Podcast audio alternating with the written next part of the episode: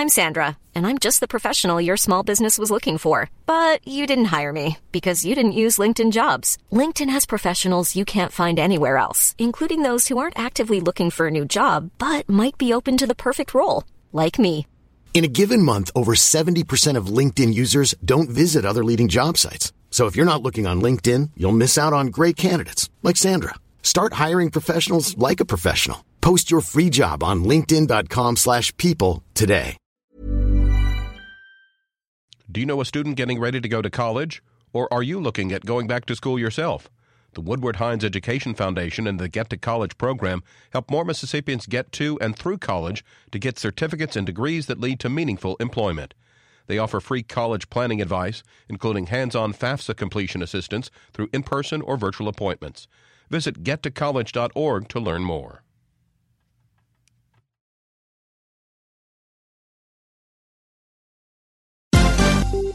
This is MPB News.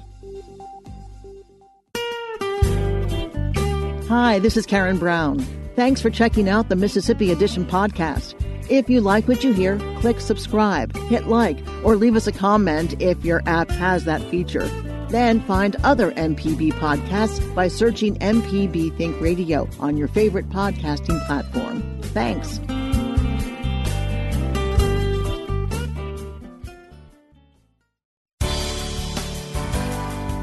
Good morning. It's 8:30 on Friday, May 15th. I'm Karen Brown and this is Mississippi Edition on MPB Think Radio. On today's show, Mississippi businesses react to the grant program passed by the legislature and what nursing homes are doing to fight high transmission rates. Then I also remember hearing bullets whiz past my head while hitting the ground, the glass, the building, and some students. We hear from a survivor of the 1970 Green Gibbs murders at Jackson State, plus a Gulf States newsroom roundtable on hurricane preparedness. This is Mississippi Edition on MPB Think Radio. A $300 million relief package for Mississippi small businesses is one step away from becoming a reality. The two-part program passed through the legislature Wednesday night and is awaiting the signature of Governor Tate Reeves. After a week-long clash with lawmakers over the power to appropriate CARES Act funds, state leaders settled down to address the growing concern of small business owners. During his daily press briefing yesterday, Reeves addressed the bill and the relief that comes with it. Wall Street is going to be just fine. Main Street is where my concern is. Main Street, Mississippi, in places like New Albany, in places like Magee, places like Amory, in places like the Mississippi Delta. The big global companies are going to be fine. The small businesses that are Mississippi born and Mississippi bred are where we should focus our efforts. Here's what was in the first deal $300 million for small businesses to support their employees and to cover costs from being shut down. It's broken down into two main sections. There's one immediate source of stabilization that most businesses that were interrupted should be able to get. That's direct payments directly to small businesses. It will involve as little paperwork as possible.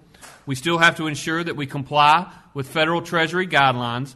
We still have to ensure that we comply with the law as it was passed by the state legislature, but the goal will be to get these dollars out as quickly as possible. Then small businesses can get additional money through what we're calling the Back to Business Fund. You can get up to $25,000 to reimburse the costs that you've incurred and the damage that has been done during this time. A Mississippi business organization says the grant program just passed by the legislature is needed to help small businesses recover from the pandemic. Dawn Starnes is with the National Federation of Independent Businesses.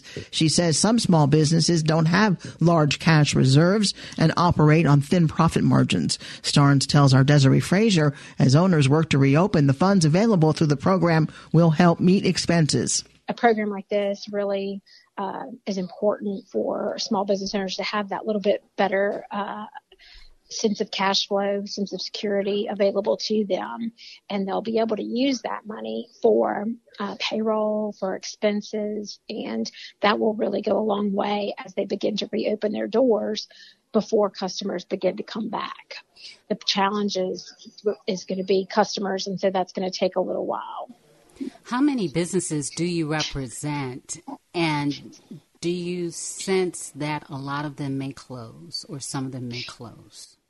We, uh, our membership in Mississippi is around uh, around 2,800, I believe. Our membership fluctuates, but it's in that ballpark. And, you know, we've got uh, members in every industry segment from farmers to, you know, IT software developers to, you know, nail salons to dry cleaners and everything in between. So, um, you know, some have not been as impacted as others. Um, but the folks who have been impacted have told us that they could survive under these conditions for one to two months. Um, generally, you know, we talk a lot about our our small business owners across the state uh, just operate on a thin margin, It's just the nature of small business, and so uh, they don't have huge cash reserves. They usually have some some stored away though, because you know they're they're doing everything they can to keep their doors open and keep people employed. So um, the biggest challenge right now is obviously, you know, getting open to full capacity, uh, getting customers back through the door. And if we're able to overcome those hurdles in the coming weeks, um, in coming months, then we, we suspect that our uh, small business owners will be able to make it, especially with programs like the PPP at the federal level and now this new program that the state has put in place, which is just wonderful. I spoke with um, a hair salon, and for independent like barbers and hairdressers, they say while they're grateful for 2000 it's really not that much. The fact is, is there's not going to be a replacement for lost revenue, you know. Um, but what, what, what folks can do, and what the legislature has done, I mean, two thousand dollars, you know, will help a, lo- a, lot of folks, and then that twenty five uh, thousand dollar grant uh, opportunity will also help them as well. So, um, you know, it's a it's a multifaceted approach that could really go a long way. Looking ahead, what are you going to be advocating for for your membership? Yeah, I think we're going to be really focused uh, when the legislature returns at opportunities of uh, whether there'll be opportunities to file some new legislation or if there's another special session on the subject. But you know, uh, liability concerns ranks among the top of, of our concerns for our members right now. Does that mean people um, being sued if the um, yes. if someone contracts the virus? Yeah, I mean, it's kind of a multifaceted thing. It's both um, from from contracting the virus. You know, I think you know employees probably you know employees would have to go through the workers' comp you know scenario to kind of uh, you know see if that if their case were able to be proved, but liability from the perspective of folks who have been open, um, folks who have uh, adjusted their, you know, adjusted what they do uh, for their line of business to create PPE, or maybe um, get involved in making, you know, face masks or hand sanitizer or that sort of thing that they didn't do before. Um, we want to be sure that folks, uh, these small breweries and uh, manufacturers and clothing shops that have uh, recently gotten into that line of business to help fill the need and um, address the concerns uh, for it um, aren't subject to any type of, uh, you know, frivolous lawsuit. Dawn Starnes is the state director of the National Federation of Independent Businesses. Next, what nursing homes are doing to fight high transmission rates. This is Mississippi Edition on MPB Think Radio.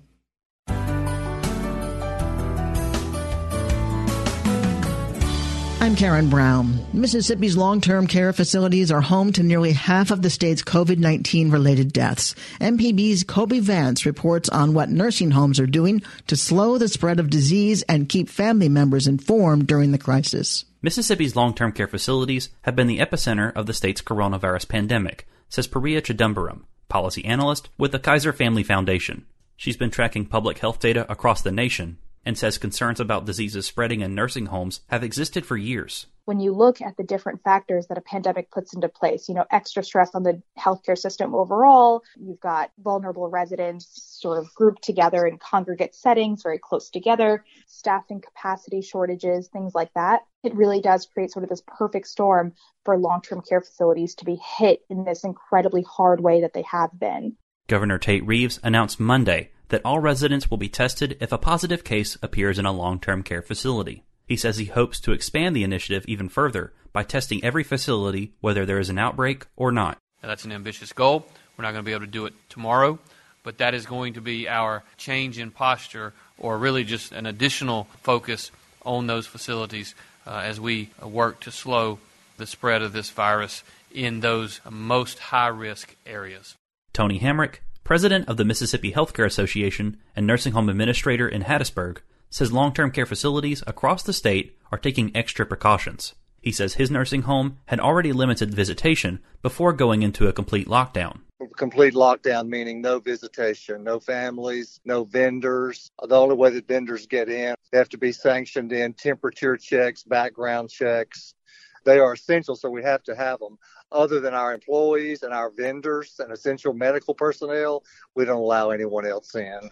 The Mississippi Department of Health is not releasing the names of long term care facilities with outbreaks. State Health Officer Dr. Thomas Dobbs says this is standard procedure for all diseases. We've had outbreaks in long term care for years, and to protect the identities and the privacy of the residents, and also too to prevent stigmatization of different facilities, it's always been our stance not to release long term care stuffs. We have strong concerns that it's the wrong thing to do to release the name of the nursing homes. AARP Mississippi Director Kimberly Campbell says the loved ones of nursing home residents should be asking questions about safety and care. She says informed voters can also help make important policy decisions that will help fund and maintain safety in nursing homes. Then the discussion needs to be what can we ask for Congress to really make sure that the nursing homes are really a part of any other coming down the pike COVID relief packages to really make sure they're at the front line, uh, just like our healthcare workers, to getting those safety precautions and protective equipment in place. While nationwide shortages of PPE are a concern, MSHCA President Tony Hamrick says facilities in his organization have found ways to obtain the essential equipment. We've got sources, we've got FEMA, we've got our local people, we've had the National Guard, we've got parent companies of all the owners in the state, and we've got the health department. So anytime that anybody screams we're short of something, needs have been met. Someone's come to the rescue, and we found the equipment that needed to be used. While Mississippi continues to reopen its economy and allow residents to return to their normal lives, Hamrick says it could take much longer for nursing homes and long term care facilities to reopen their doors. I would suggest that nursing homes would probably be one of the last places to open because we have such a vulnerable population. I would propose that I would still keep my nursing home locked down until I, as a provider, felt comfortable that the positive cases and the risk of infection were much lower than it is now. Mississippi remains under a safer at home order until May 25th, and some counties have received tighter restrictions based on coronavirus infection rates in those areas. Because of variable testing numbers, it's unknown when long term care facilities will reopen to public visitation. Kobee Vance, MPB News.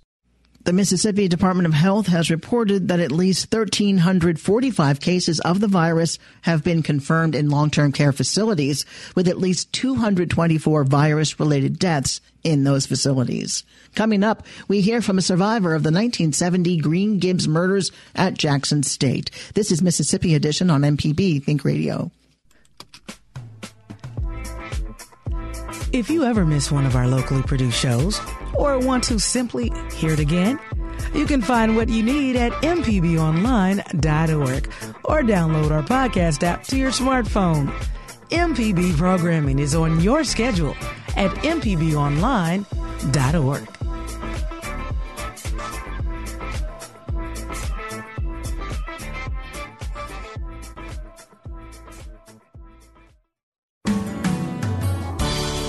This is Mississippi Edition. I'm Karen Brown. In May of 1970, Galia Porter was a sophomore majoring in sociology at what was then called Jackson State College. The campus was home to mounting racial tension. At the time, Lynch Street was a main thoroughfare that went through the campus, and Porter says students were routinely harassed by white motorists passing through. Some students started fires on campus in protest after a false rumor spread of the death of civil rights activist Charles Evers. The National Guard was placed on standby and Jackson police closed off entrances to the campus. It was just before midnight when highway patrol officers and Jackson police marched up Lynch Street and at some point opened fire near Alexander Hall, where Galia Porter lived. When the gunshots ended, two African American men were dead, at least a dozen others injured, including Porter. She shares part of her experience with our Ashley Norwood. When they got there, they were dressed in riot gear and they turned and faced us after a an officer said, something to the effect, May I have your attention? Well, when he said that, uh, it was later stated that the bottle was thrown and the officers lifted their guns and started firing at us.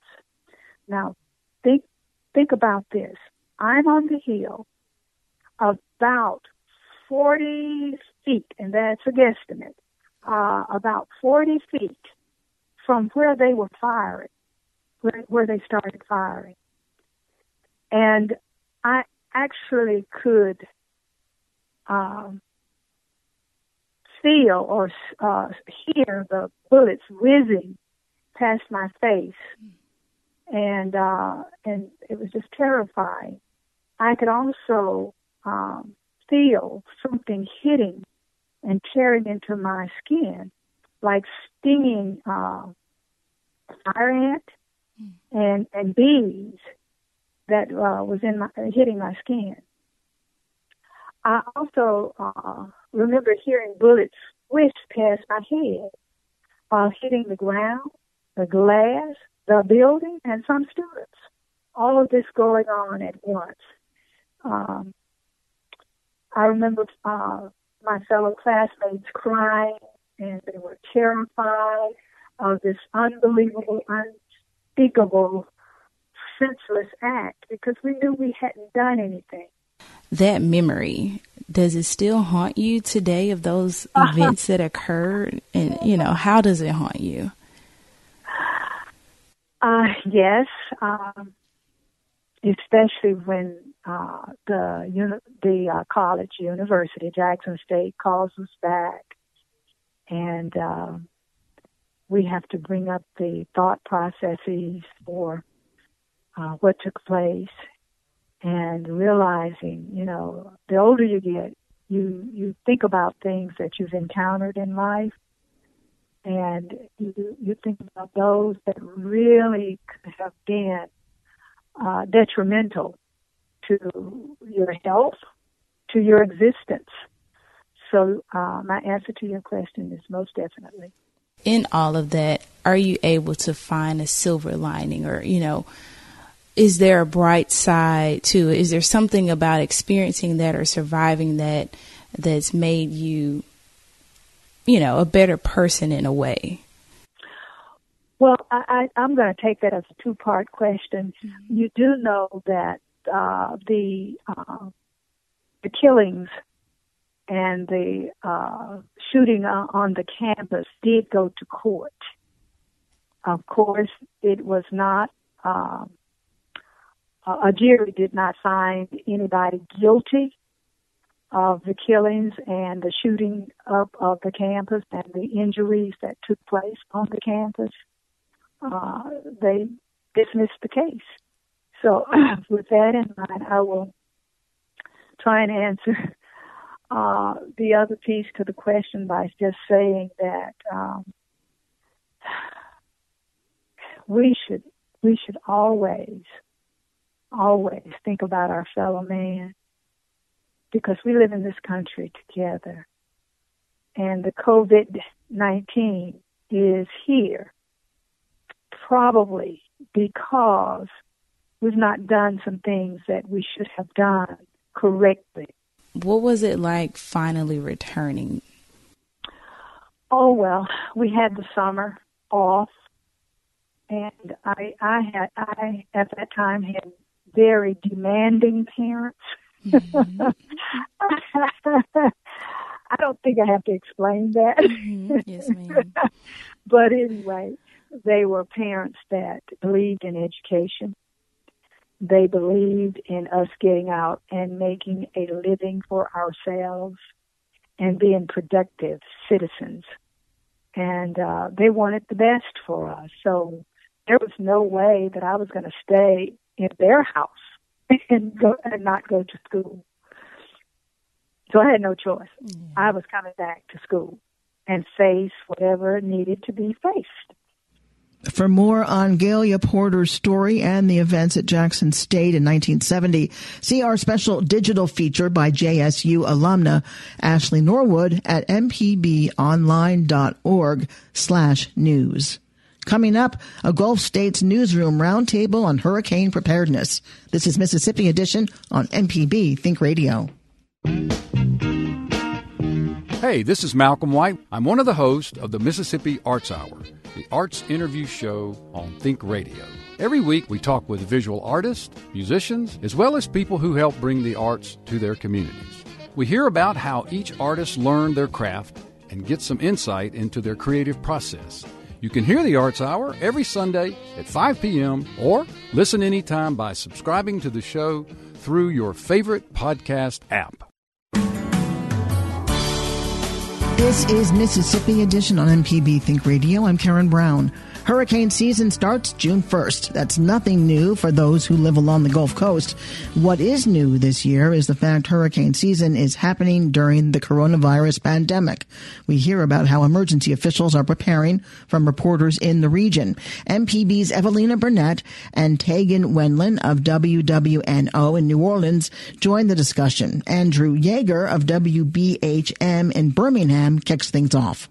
One place where the pandemic will have an effect is with shelters. Um, clearly, social distancing will mean they can't hold as many people. Tegan, what have you heard from officials in Louisiana about how they're thinking about shelters? Well, the governor's office of Homeland Security and Emergency Preparedness is holding a roundtable this week with local partners. And basically, they see COVID 19 as adding an extra layer to their preparations. So we use shelters all over the state to evacuate people, and they plan to continue to use those, but with these additional security measures. So adding more medical capacity, separating those who are potentially infected, and screening people using temperature checks, things like that. And Evelina, I, I, imagine you've probably heard similar things from emergency officials in Mississippi. Yes, uh, definitely. Um, a lot of those same procedures they're looking at. They're also looking at how many people the shelters may be able to hold if they put in place the uh, social distancing requirements or recommendations. One of the emergency management directors I talked to said they are thinking they may only be able to hold about one third of their normal capacity. And also, they're looking at things uh, like how to feed people if um, you're having to put in uh, new procedures. And also, they're concerned about having enough uh, volunteers, especially they rely a lot on older volunteers. And um, they're also advising people to, if they do uh, shelter often with family, to make sure that they're talking to people ahead of time to make sure that those family members are comfortable with others coming into their home. One of the things that I've heard from emergency leaders here in Alabama is how social distancing would affect them. Um, I spoke with Alabama's Emergency Management Agency Director, Brian Hastings, and he explained that normally when they have a disaster situation, they'd have 125 people in the operations center, and that just won't work in today's world. And it'd be just really, really problematic to try to have everyone with masks, uh, sanitize and disinfect all the areas all the time while people are that close together with that much traffic. And Hastings said that right now it's almost like a dry run because they do have staff working remotely and figuring out how that communication works. And I also spoke with a person from the Jefferson County Emergency Management Agency that's here in Birmingham, and she explained that while they're involved in pandemic response, they've actually limited the number of staff involved with that so they could free up other people to deal with another disaster, be it a tornado or hurricane. And Evelina, what have you been told about how people should prepare? Uh, well, like I mentioned earlier, uh, making sure that if you are going to family or friends, that they are going to be comfortable with having people coming in to their homes. One of the emergency management directors I spoke to also advised that residents um, may find it take longer to stock up on supplies, so he advised people not to wait to start stocking up. Another emergency management director said uh, usually they advise people to be prepared for three to five days. Now they're thinking maybe to be prepared for as long as 10 days. And then also to make sure that you have those supplies the masks, the hand sanitizers, that sort of thing. And um, the emergency management folks are also trying to stock up on some of those same supplies for the shelters. And Tegan, hurricane season, of course, is nothing new along the Gulf Coast. Um, but how concerned are those you talked with about having a pandemic on top of that? You know, these are experts. They deal with this every year. So they're saying they're not very concerned. They held this tabletop drill with the National Weather Service this week to find potential weak spots running through various scenarios. And they're also just hoping that there are no major hurricanes early in the season, as officials are assuming we'll be more prepared and also have fewer cases of COVID 19 in the fall. And just like officials are saying in Mississippi, um, they're telling residents here to stock up on personal protective equipment like masks and hand sanitizer and add that to your hurricane prep kit. That was Tegan Wendland of WWNO in New Orleans, Andrew Yeager with WBHM in Birmingham, and our own Evelina Burnett. The conversation is part of a regional collaboration of public radio stations in Louisiana, Mississippi, and Alabama. This has been Mississippi Edition on MPB Think Radio. Thanks for listening to the Mississippi Edition podcast from MPB News and MPB Think Radio. Don't forget to subscribe if you haven't already, and if your app lets you, leave a comment or review. We really do appreciate it. Remember, you can always get in touch with MPB News on Facebook and Twitter, and fresh episodes of the podcast are posted every weekday morning. I'm Karen Brown. Thanks for listening. This is Mississippi Edition from MPB Think Radio.